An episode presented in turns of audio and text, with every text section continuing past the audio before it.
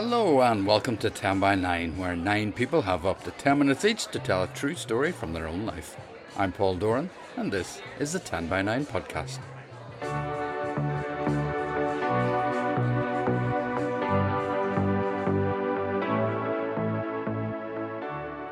It was Wednesday, September twenty-seventh, and there was music in the air at Belfast Black Box for our monthly ten by nine, and the theme was, appropriately, music. And what a night we had. I pulled myself off the floor, peeked out the side of the toilet door and shouted at the next guest walking past to go and get my mummy. No matter what age you are and you're sick, you just want your mummy. In all that time, I never got to see them live. That was the dream. Well, actually, the whole dream was that Suggs was going to leave his wife, marry me, and come to live in Newry. I walked into the tea time sound check and stared at the largest Union Jack I have ever seen. Hung across the organ pipes behind the stage in the Ulster Hall, and I thought, well, Dave, this is a first. Oh, what a night indeed. First dance nightmares, a hint of madness in Newry, and an Orange Order sing-along. It really was something else. So, let's get stuck in. And our first story, appropriately, comes from a first-timer. Here's Mairead O'Hara. I met my Prince Charming on the twenty-fifth of March two thousand eighteen. It was a Sunday afternoon, Cupid Revolution, Belfast. We were introduced to each other via the good old-fashioned world of Tinder. A few weeks of messaging, and we took the leap to meet up. We hit it off and talked in the bar until closing time, completely ignoring the fact that we both had to get up for nine o'clock the next day. We had lots in common. We enjoyed doing the same things on the weekends, going out exploring, each week a different National Trust venue, going on holidays, taking it easy. We were boyfriend and girlfriend for a few years. I turned thirty-four. I wasn't getting any younger, as I watched all my friends getting engaged and getting married. I started thinking to myself, was this ever, is this guy ever going to put a ring on it or what? Then on my birthday, on the eighteenth of September, twenty twenty-one, in the beautiful little town of Luss in Scotland, he eventually got down on one knee, asked me to marry him, and of course I said yes. We picked a venue, Cultural Manor at the Folk Park in Hollywood, and set a date to get married within one year, on the tenth of September, twenty twenty-two. We put our heads down, got into all the planning. I went out and got the perfect dress, a classic ball gown style wedding dress, tight bodice, puffed out at the bottom with tulle. I felt like Cinderella in it. We picked the perfect cake and, most importantly, found the perfect band. Waiting for the big day felt like it forever, but now looking back, that year flew in like the blink of an eye.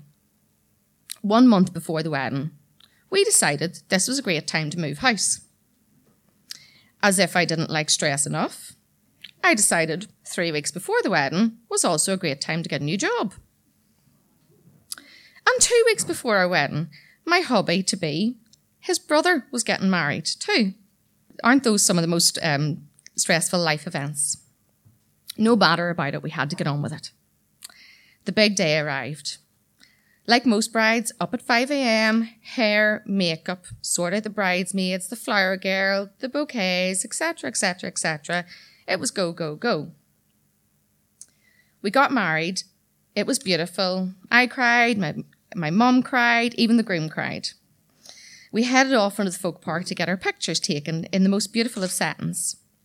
Finally, when the pictures were over, I could relax. Nope. It was time for the dinner. Then the speeches. Then I could relax. The thing was, my body hadn't relaxed in a month. My body forgot how to relax. Straight after the dinner, I thought, hmm, I don't feel quite right here. Off to the bathroom I go for a wee moment to myself.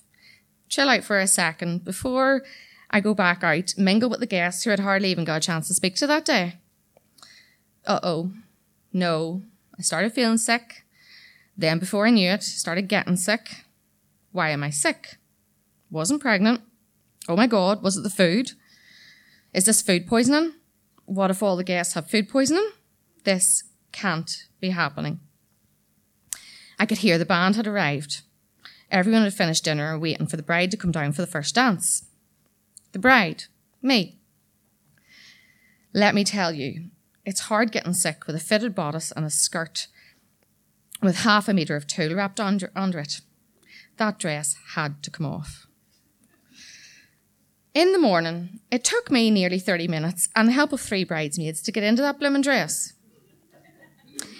In the toilet, it took me a total of two seconds to get out of that dress on my own. The dress was thrown in the corner of the restroom while I sat and made friends with the toilet. I tried my best to time my boken to the loud sounds of the band doing their sound check so that nobody could hear me getting sick.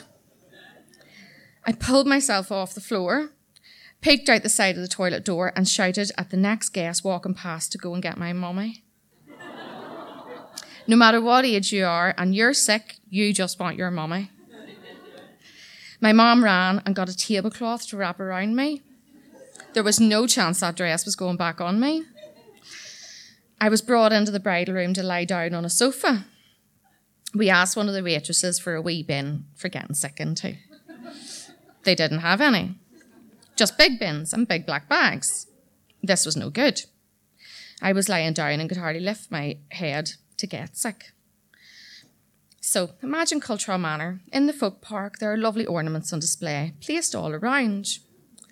There was a beautiful, large, antique, Edwardian wash bowl in the foyer on display. My mum spied this, snuck out and grabbed it when none of the staff could see. So this was no longer a beautiful, large, antique, Edwardian wash bowl. This had now become my sick bowl. I waited a while thinking the sickness would pass for long enough so I could go out and have our first dance. But it wasn't happening. Me and my diabetes just couldn't handle this much stress and this much excitement in such a short time frame, and my body just said no. I had to leave the venue. Everyone kept coming up to check on me, and I just had to let the party continue.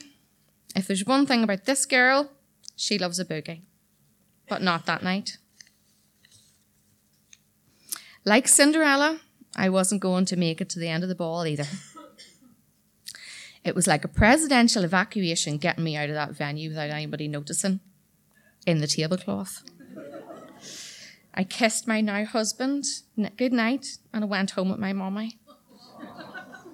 My husband did his first dance. Oh, remembering it all now. My husband did his first dance with our little flower girl and it broke my heart not getting our first dance. Everybody had a great night though, and that was so important to me. I had asked for lots of photos. Even though I was missing out, I wanted everyone to enjoy themselves. And actually, not even everybody noticed I'd left. I was gutted I missed my first dance with my now gorgeous husband and my first dance as a missus. I was so looking forward to the band, and we'd picked our perfect song, which was God Bless the Broken Road by Rascal Flatts. A few weeks after our wedding, I got a message from the lead singer of our wedding band. They had gone to the studio, recorded an acoustic version of our wedding dance and sent me a copy and said it was just for us to use maybe someday if we ever got the opportunity to do our first dance. They absolutely did not have to do that for us. We were blown away by their kindness. Kindness that they had went out of their way to do this for us. We're so thankful that we have this recording of what would have been our first dance to keep and cherish forever. They really were the best wedding band. Fast forward one year later, the thought of not having our first dance kept playing on my mind and made me feel like our wedding was incomplete. So, on Saturday the twenty-third of September twenty twenty-three, which was last Saturday, we held a party in Belfast with our nearest and dearest family and friends and eventually got our first dance using the recording from our wedding band. We can't thank them enough for our, we- our song recording and making our wedding complete, even if it was one year later. The best wedding band in the country. You may know the lead singer, although I thought he would have been here tonight and he's not, but he can hear it on the podcast. The famous ten by nine speaker who is Mister Paul Brady, front man of the number one wedding band in the country, Three's a Crowd. Paul, from the bottom of my heart, and from my husband's, thank you. Just like Cinderella, I got my happy ending to my wedding. It meant the world to me.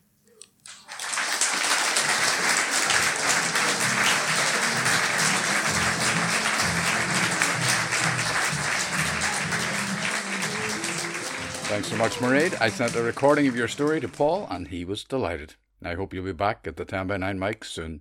And if you're a regular listener to this podcast, you'll be very familiar with the big heart that is Paul Brady. And if, like Mairead, you'd like to tell your story but are a little nervous or shy, or even if you're not, then get in touch at the ten by nine website and I'll do my best to make it happen for you. Okay. Let's get on to our second story, and two storytellers had dropped out of the event at short notice. These things happen.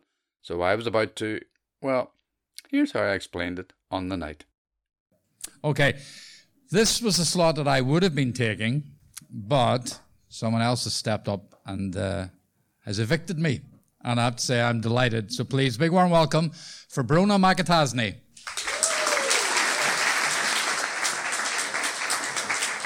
All the way from Newry. My God, I feel like you're all going to hate me now. The booze when Paul said he wasn't doing his story. And I'm sitting down there going, shit, what have I done? Um, I did this at ten by nine in Newry when Paul was down there second from last time, I think. He's, he's a regular visit to the, the Athens of the North. The Athens of the North. Thank you. Thank you.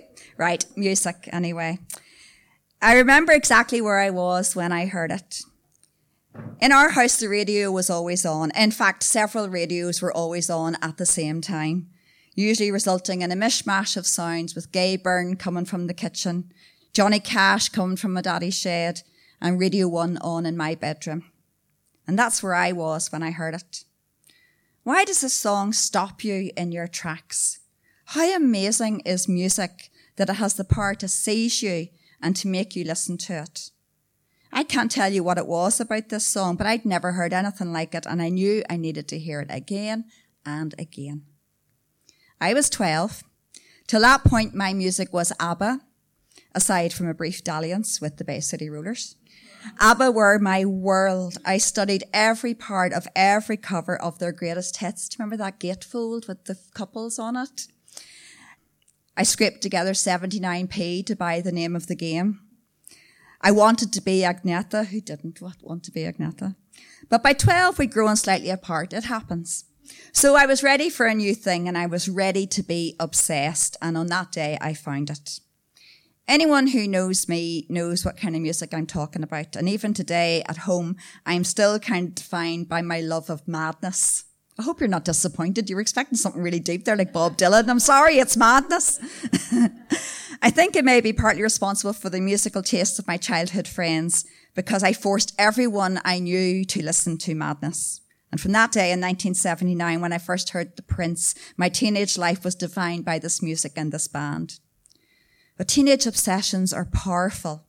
They consume your entire life. It's part of the growing up process, finding your tribe, belonging, working out your emotions, developing bonds, using them to shut out the world. It is a rite of passage, and I really went for it. Scrapbooks, posters, records, the two-tone uniform, albeit Newry style, so my Harrington jacket came from Dunn's and wasn't quite right. The haircut, my hairdresser horrified when I brought in a picture of a man for my haircut. I cannibalized Smash Hits to cut out every single time the word Madness appeared. I learned how to do their autographs. I copied the singles covers and I stood stock still in shops when they came on the radio. Because it's not like you could just find it. If it came on the shop, that was the only place you were going to hear it. You had to just pretend you were looking really hard at whatever it was you were standing in front of. My walls were covered in posters of them, but especially Suggs the singer. I cried when I read in Smash Hits that Suggs got married. I sent him birthday cards, thirteenth of January.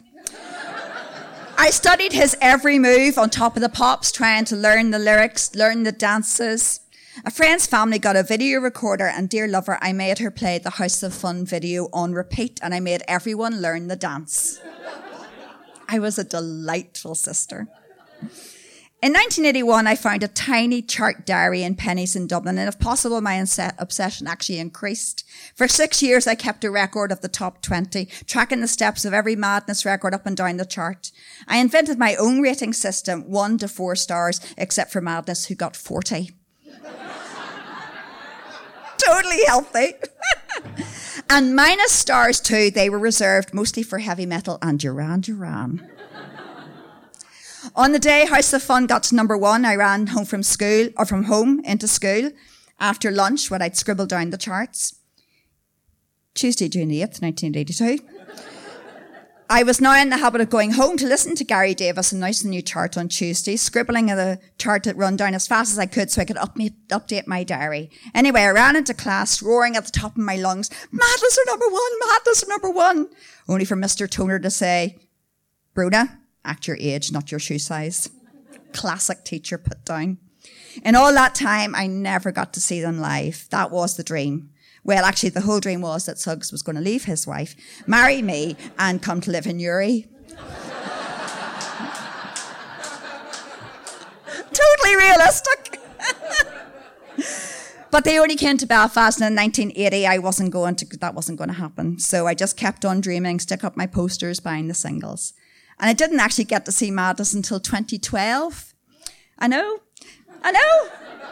Just as I got to the age where I could go to concerts, my obsession faded and the band broke up and I moved on, they moved on. It just wasn't going to be. But in twenty twelve, they came to Belfast and I was immediately catapulted back there. And since then, every concert they've ever played in Ireland. The songs are still great. The concerts are the best fun, even if the script hasn't changed between songs in ten years. There's less hair between me and the stage now, which is quite handy. We'll have this connection and that's it. And then in twenty sixteen, it happened. I met Suggs. Aren't you thrilled for me?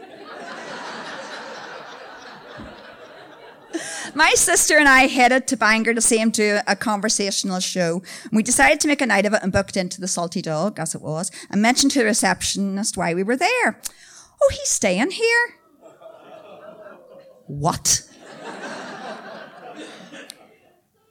He's staying here. He's in the building. Do you want me to bring him down? What? My sister and I actually had to hold each other and sit down. fifty-year-old women, like. Ten minutes later, he was standing there. Hello, ladies. I believe you wanted to chat. The photos tell the whole story. Two completely dumbstruck women clinging to a poor man as if their lives depended on it. He chatted, he signed the autographs, he was lovely and he was gone. The show was great, it was funny, he was witty, he was charming, and as we headed back to the hotel, my sister, who is braver than I am, said, we are not going to bed until he comes back in. So armed with coffees, we sat in the bar wait, waiting patiently. We didn't know what we were going to do, and, but then he came in, he got a drink and he sat down. We watched him chat to everybody from a distance. And then, armed with caffeine and alcohol, my sister walked over, put her drink down and said, do you mind if we join you? I watched it with a mixture of awe and terror until he said, of course. Never meet your heroes. Rubbish. They will either expose themselves and lessen their hold on you, or they will turn out to be everything you wanted, and Suggs was the latter. Into the small hours, we chatted and laughed. He bought us drinks. He did his Tommy Cooper impression. He showed us videos of his daughter's wedding. Yes, the wife was there. That was okay.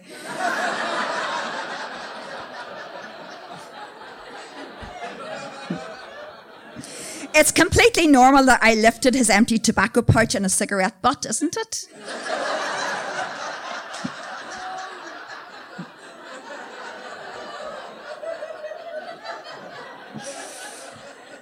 And even though earlier on he told the receptionist that the two of us shook like two electric eels, we didn't care. And he gave us a wee kiss goodnight, and I wondered what teenage me would have done. Passed out in a puddle, probably. That's what grown-up me nearly did. There's a kind of a nice after, uh, I can't think of the word, after to this. That's what, um, some years ago, I put my nineteen eighty-one diary on Twitter. and uh, put out the entries of it every day um, in time with, with the diary. In nineteen eighty-one was obviously a lot of stuff going on, nineteen eighty-one, but, uh, you know, hunger strikers and all of that, but but mostly boys and woolies, you know. Um, a songwriter heard me talking about it on the radio on the way his way down to Limerick to team up with another songwriter to write an album. And without even knowing me, and even though we're now very good friends and live down the road from each other, Matt McGinn wrote a song called Bubblegum. It's a beautiful song about a girl growing up in the Troubles. It's about me. Needless to say, I cry every time I hear it. Daddy pinned up Bobby Sands for me right next to my Madness posters in our house in the middle of our street. Music, eh? I should let Suggs know.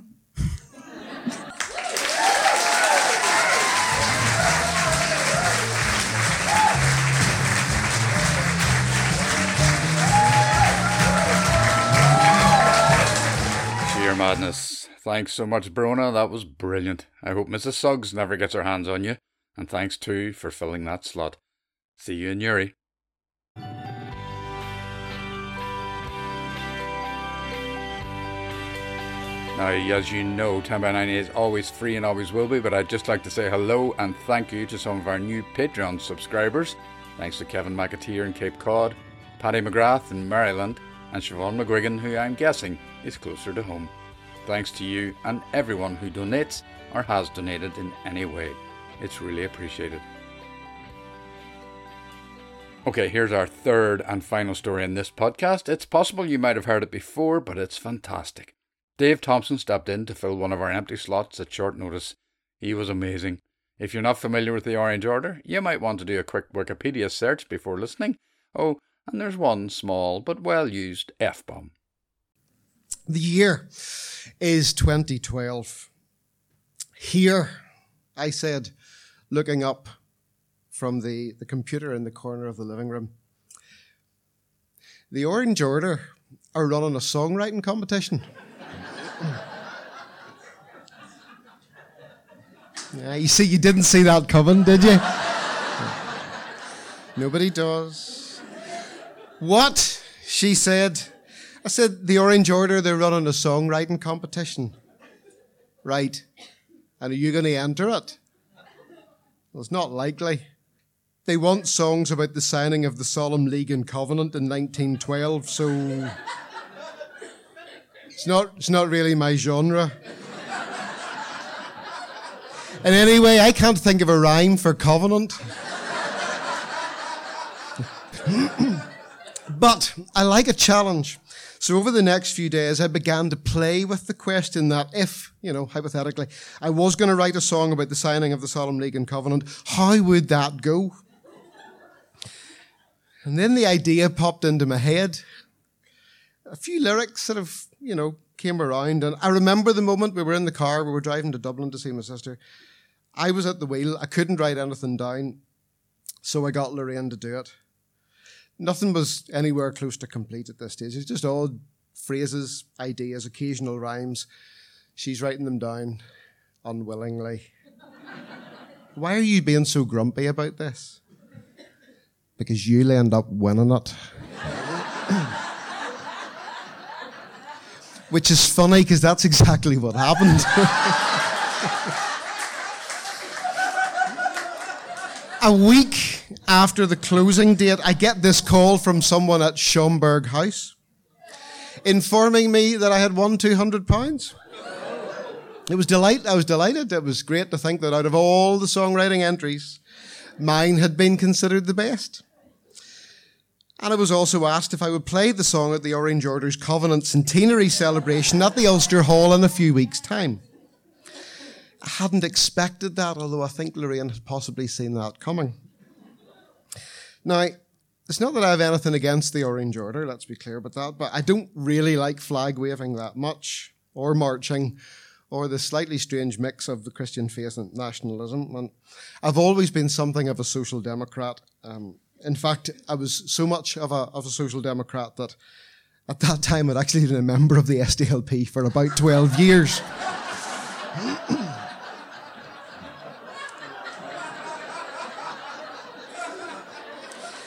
It took... took a few conversations with friends and addressing some of my own prejudices to decide that, you know, social democrat there was, if there's room for everybody in society, then I could, I could play at a sash bash in all good conscience. The evening of the gig arrived. I walked into the tea time sound check and stared at the largest Union Jack I have ever seen, hung across the organ pipes behind the stage in the Ulster Hall, and I thought, well, Dave, this is a first. But despite my initial discomfort, there was the usual camaraderie between people who are about to perform in front of an audience. I shared the, the jangling nerves and the free-flowing adrenaline with the other musicians and singers, narrators and poets, many of whom, like myself, did not regularly perform in front of an audience. It quickly turned out that mine was the only song that had been entered in the competition.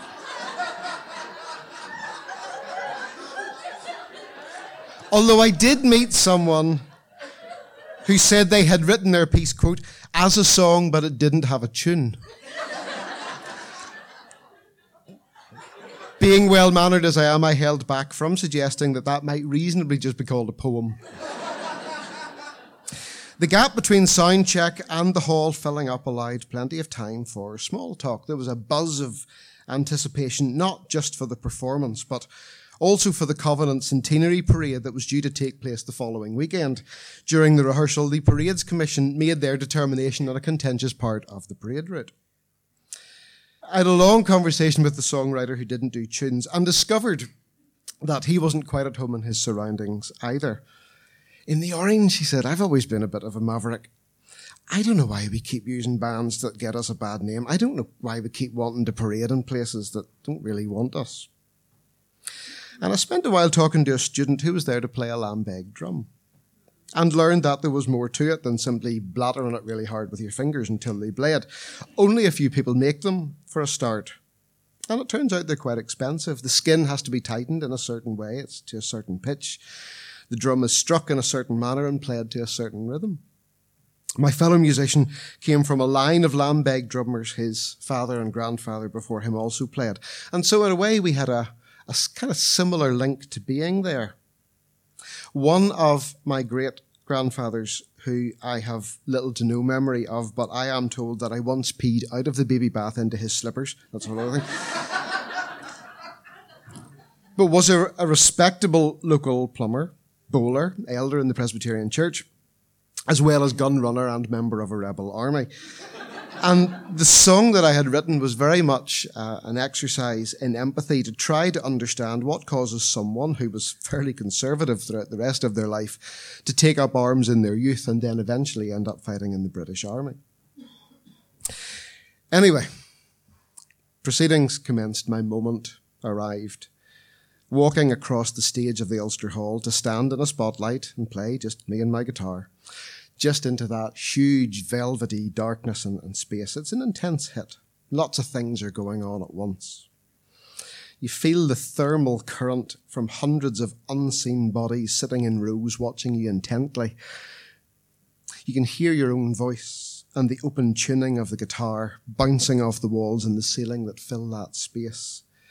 And you think fleetingly, very fleetingly, of all the other performers, musical, theatrical, political, who have stood on that stage in their time. And most of all, most of all, you're listening to that inner voice that's going, Dave, don't fuck this up. When the final chord rang out and the wave of applause begins to roll in, every muscle in my body loosened in relief. In reflection, I was a wonder I didn't just shit myself right there and then. Drumderg Flute Band brought the evening to a close with a drum corps display so absolutely mesmerising it could have opened the Olympics. Final speeches were made, some thank yous, and then the national anthem, which I have not sung since my youth and did not sing that night either. Neither did one of the Scottish pipers, who was literally front and centre on stage. And I remember thinking, oh, now that's brave. And then the house lights came back on and I turned to survey the audience. noting in the gallery Ian and Eileen Paisley and Jim Alistair and a handful of other unionist politicians. There was no one there from the S D L P.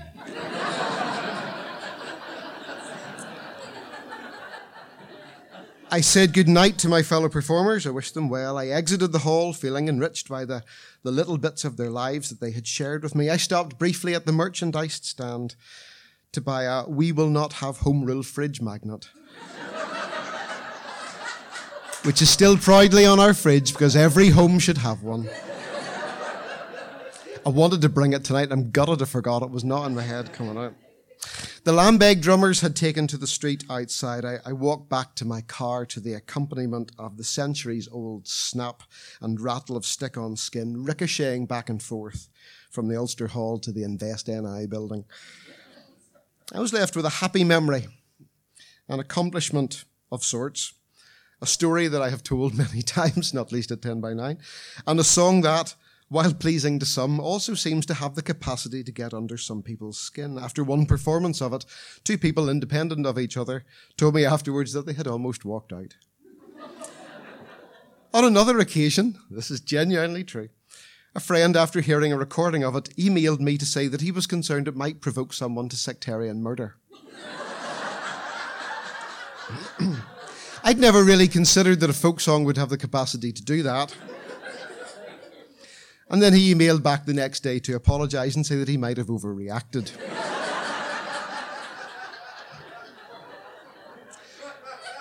Four or five months later, I was performing again as part of a collective of, again, this is genuinely true, Presbyterians singing the songs of Christy Moore at Clonard Monastery.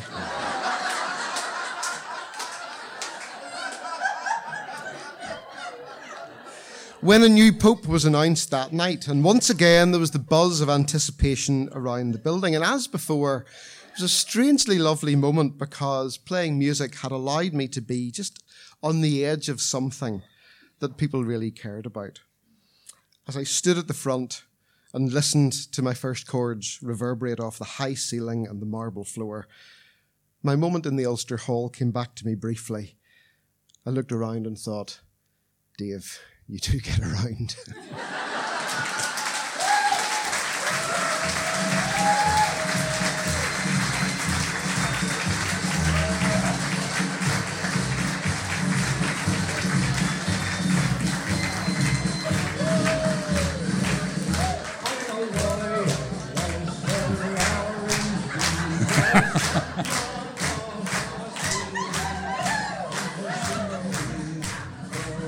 Oh my, what a night. The Sash at ten by nine. Who would have thought it? Dave, thanks so much. You really brought the house down and sent us home with a spring in our step. Brilliant. And that is it for this podcast. Check out all the ten by nine upcoming dates on our website, which include some special events over the coming months. And keep in touch with us on Twitter, Facebook and Instagram. Maybe think about giving the podcast a review or rating at a podcast app. It's very helpful if you can, and a few people have recently. And tell as many people as you can about ten by nine and the ten by nine podcast. Thanks to everyone who makes ten by nine happen. The fabulous Leanne, Margaret and Chris. The beautiful people of the Black Box. The fantastic and lively audience. All our amazing storytellers, of course, but especially Mairead O'Hara, Bronagh McAtasney and Dave Thompson. I'm Paul Doran, and I'll be back with another podcast soon. But for now, bye-bye.